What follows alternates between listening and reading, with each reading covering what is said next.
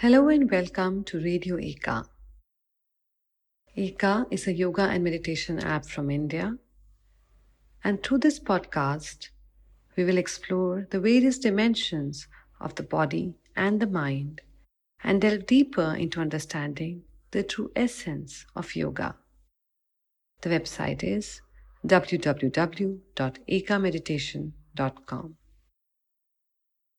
The upcoming series The Origins of Yoga is written and narrated by Swami Hamsa Yanananda Saraswati. The birth of yoga. Yoga in the prehistoric and Vedic times. Our story begins in the Bronze Age with the Indus Valley Civilization, also known as the Harappan Civilization, 3,300 to 1300 BCE, located in what is now the area of Pakistan, northeastern Afghanistan and northwest India. This ancient and sophisticated civilization had at one time been the equal of Egypt and Mesopotamia. Sadly, we know next to nothing about them, even though there are tantalizing hints that some important aspects of Indian religion may have derived from this civilization. Archaeologists have found figurines depicting what may be believed to be the mother goddess. There are hundreds of small clay seals, and the most famous of which depicts a sitting figure surrounded by animals in what some believe looks like a yogic asana or seated posture. Some have even suggested that this is an early version of the god Shiva, who represents consciousness in classical Hinduism. Shiva is the lord of animals and is also a great yogi. However, as Samuel in 2008 has recovered in his research, this seal can and has been interpreted in lots of different ways. And in the absence of any hard evidence, we cannot prove continuity. Therefore, intriguing as this lost civilization is, we cannot start our search for the origins of yoga here. Our story moves next to the Aryans, semi-nomadic pastoralists who, according to many historians, have lived on the steppes of what is now southern Russia since about 4,500 BCE, but who eventually migrated into Europe and Asia because they spoke a language that would form the basis of many Asiatic and European tongues. They also often go by the name of Indo-Europeans. There has been much debate about Aryan settlement of India, some including yoga scholars such as David Frawley, Subhash Kaur, and Georg Feuerstein, 1995, even deny that it took place, arguing that it was the indigenous people of India who were solely responsible for Vedic religion and culture. This is not the place to go deeply into this heated debate. But for an excellent, unbiased and clear-headed summary of both sides, and the best source I have found is Bryant, 2001. My own feeling is that there is probably truth in both accounts, and that there were migrations, but that the religion and culture of the Aryans fused and blended with that of the indigenous population, no doubt leading to the incredible variety and richness of what was now to eventually become Hinduism. The truth is, there is little archaeological record of this early period of India.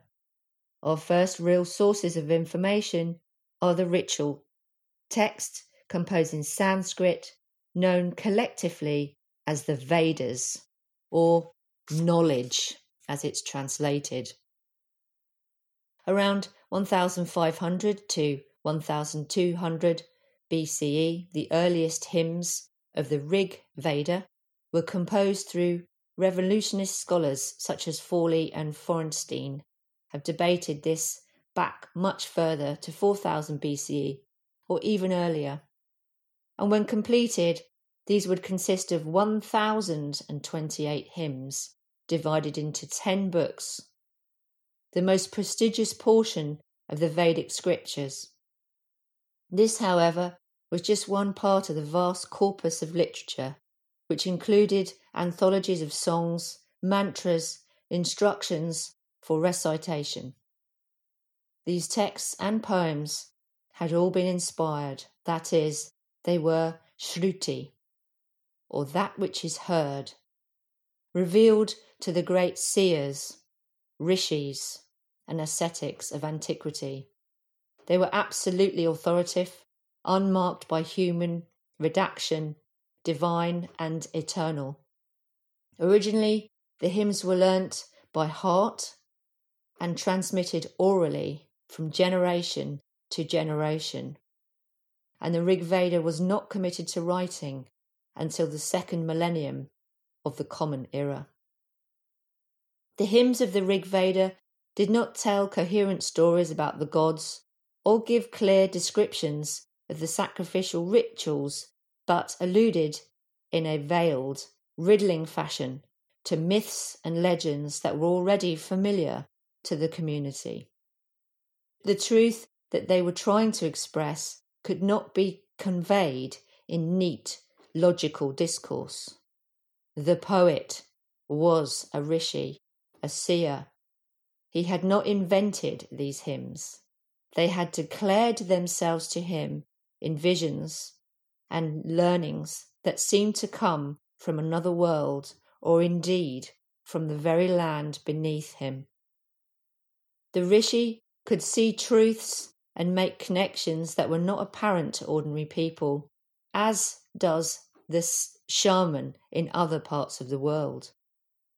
And the beauty of this inspired poetry shocked his audience into a state of awe, wonder, fear, and delight, that they were felt directly touched by the divine power within the words.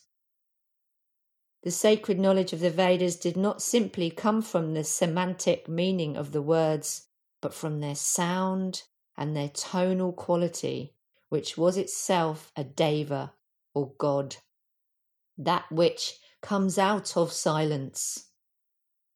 The rishis learned to hold themselves in a state of constant readiness to receive inspired words that seemed to come from outside, but were also experienced as an inner voice. They may already have begun to develop techniques of concentration that enabled them to penetrate the subconscious. They discovered that if they got rid of their usual distracting preoccupations of the external world, the doors of the mind may be opened, as the Rig Veda put it.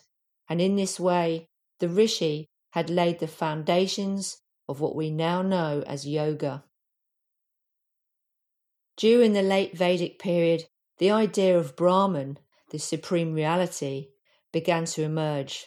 Brahman was not a deva, but the power that was higher, deeper, and more basic than all the other gods. A force that held all the disparate elements and different parts of the universe together, and stopped them from fragmenting. Brahman was the fundamental principle that enabled all things to become strong and to expand. It was life itself. Brahman could never be defined or described because it was all-encompassing, and human beings could not get outside and see it objectively. But it could be experienced in ritual. A ritual often ended with a Brahmodya competition to find a verbal formula that expressed the mysterious elements of the Brahman. The challenger asked a difficult and enigmatic question, and his opponent answered in an equally elusive manner. The match continued until one of the contestants was unable to respond. Reduced to silence, he was forced to withdraw. Brahman was thus experienced in silence. For a few sacred moments, the competitors felt one with the mysterious force that held the whole of life together, and the winner could say that he was the Brahman. There is a passage from the Rig Veda which is very much a Brahmodya. The Rishi asks one unfathomable question after another until both he and the audience are reduced to silence of the unknowing. By the late Vedic period, about 1000 BCE, the Brahmin priestly class had risen to a new prominence. Their work was presented to the Brahmaniya, somewhat dry and technical ritual texts, which do, however, suggest these reformers are motivated by the desire to eliminate violence from the old sacrificial rituals. By the time the Aryan life was become more settled, the economy was beginning to depend more upon agricultural produce than raiding. At first sight, the Brahmanas might not seem particularly yogic, obsessed as they are with liturgy, minutiae. How could these stultifying discussions of the type of ladle that should be used for a particular oblation, or how many steps a priest could take when he carried a firepot to the altar, have inspired a spiritual and religious revolution? Yet the Brahmins were making a courageous attempt to find a new source of meaning and value in the changing world. The ritualists wanted a liturgy that would not conflict, harm or injury on any of its participants. The climax of the old sacrifices had been a dramatic depreciation of the animal victim, which we reenact Indra's slaying of Vitra.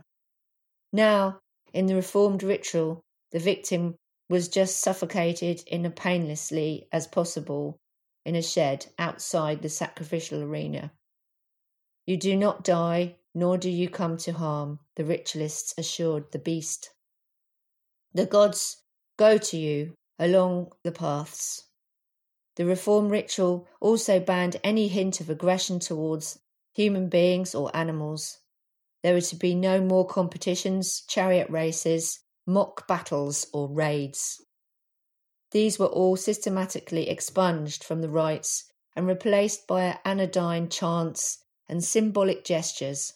Already then, at this early date, the ritualists were moving towards the idea of ahimsa, harmlessness, that would become the indispensable virtue of the Indian spiritual traditions.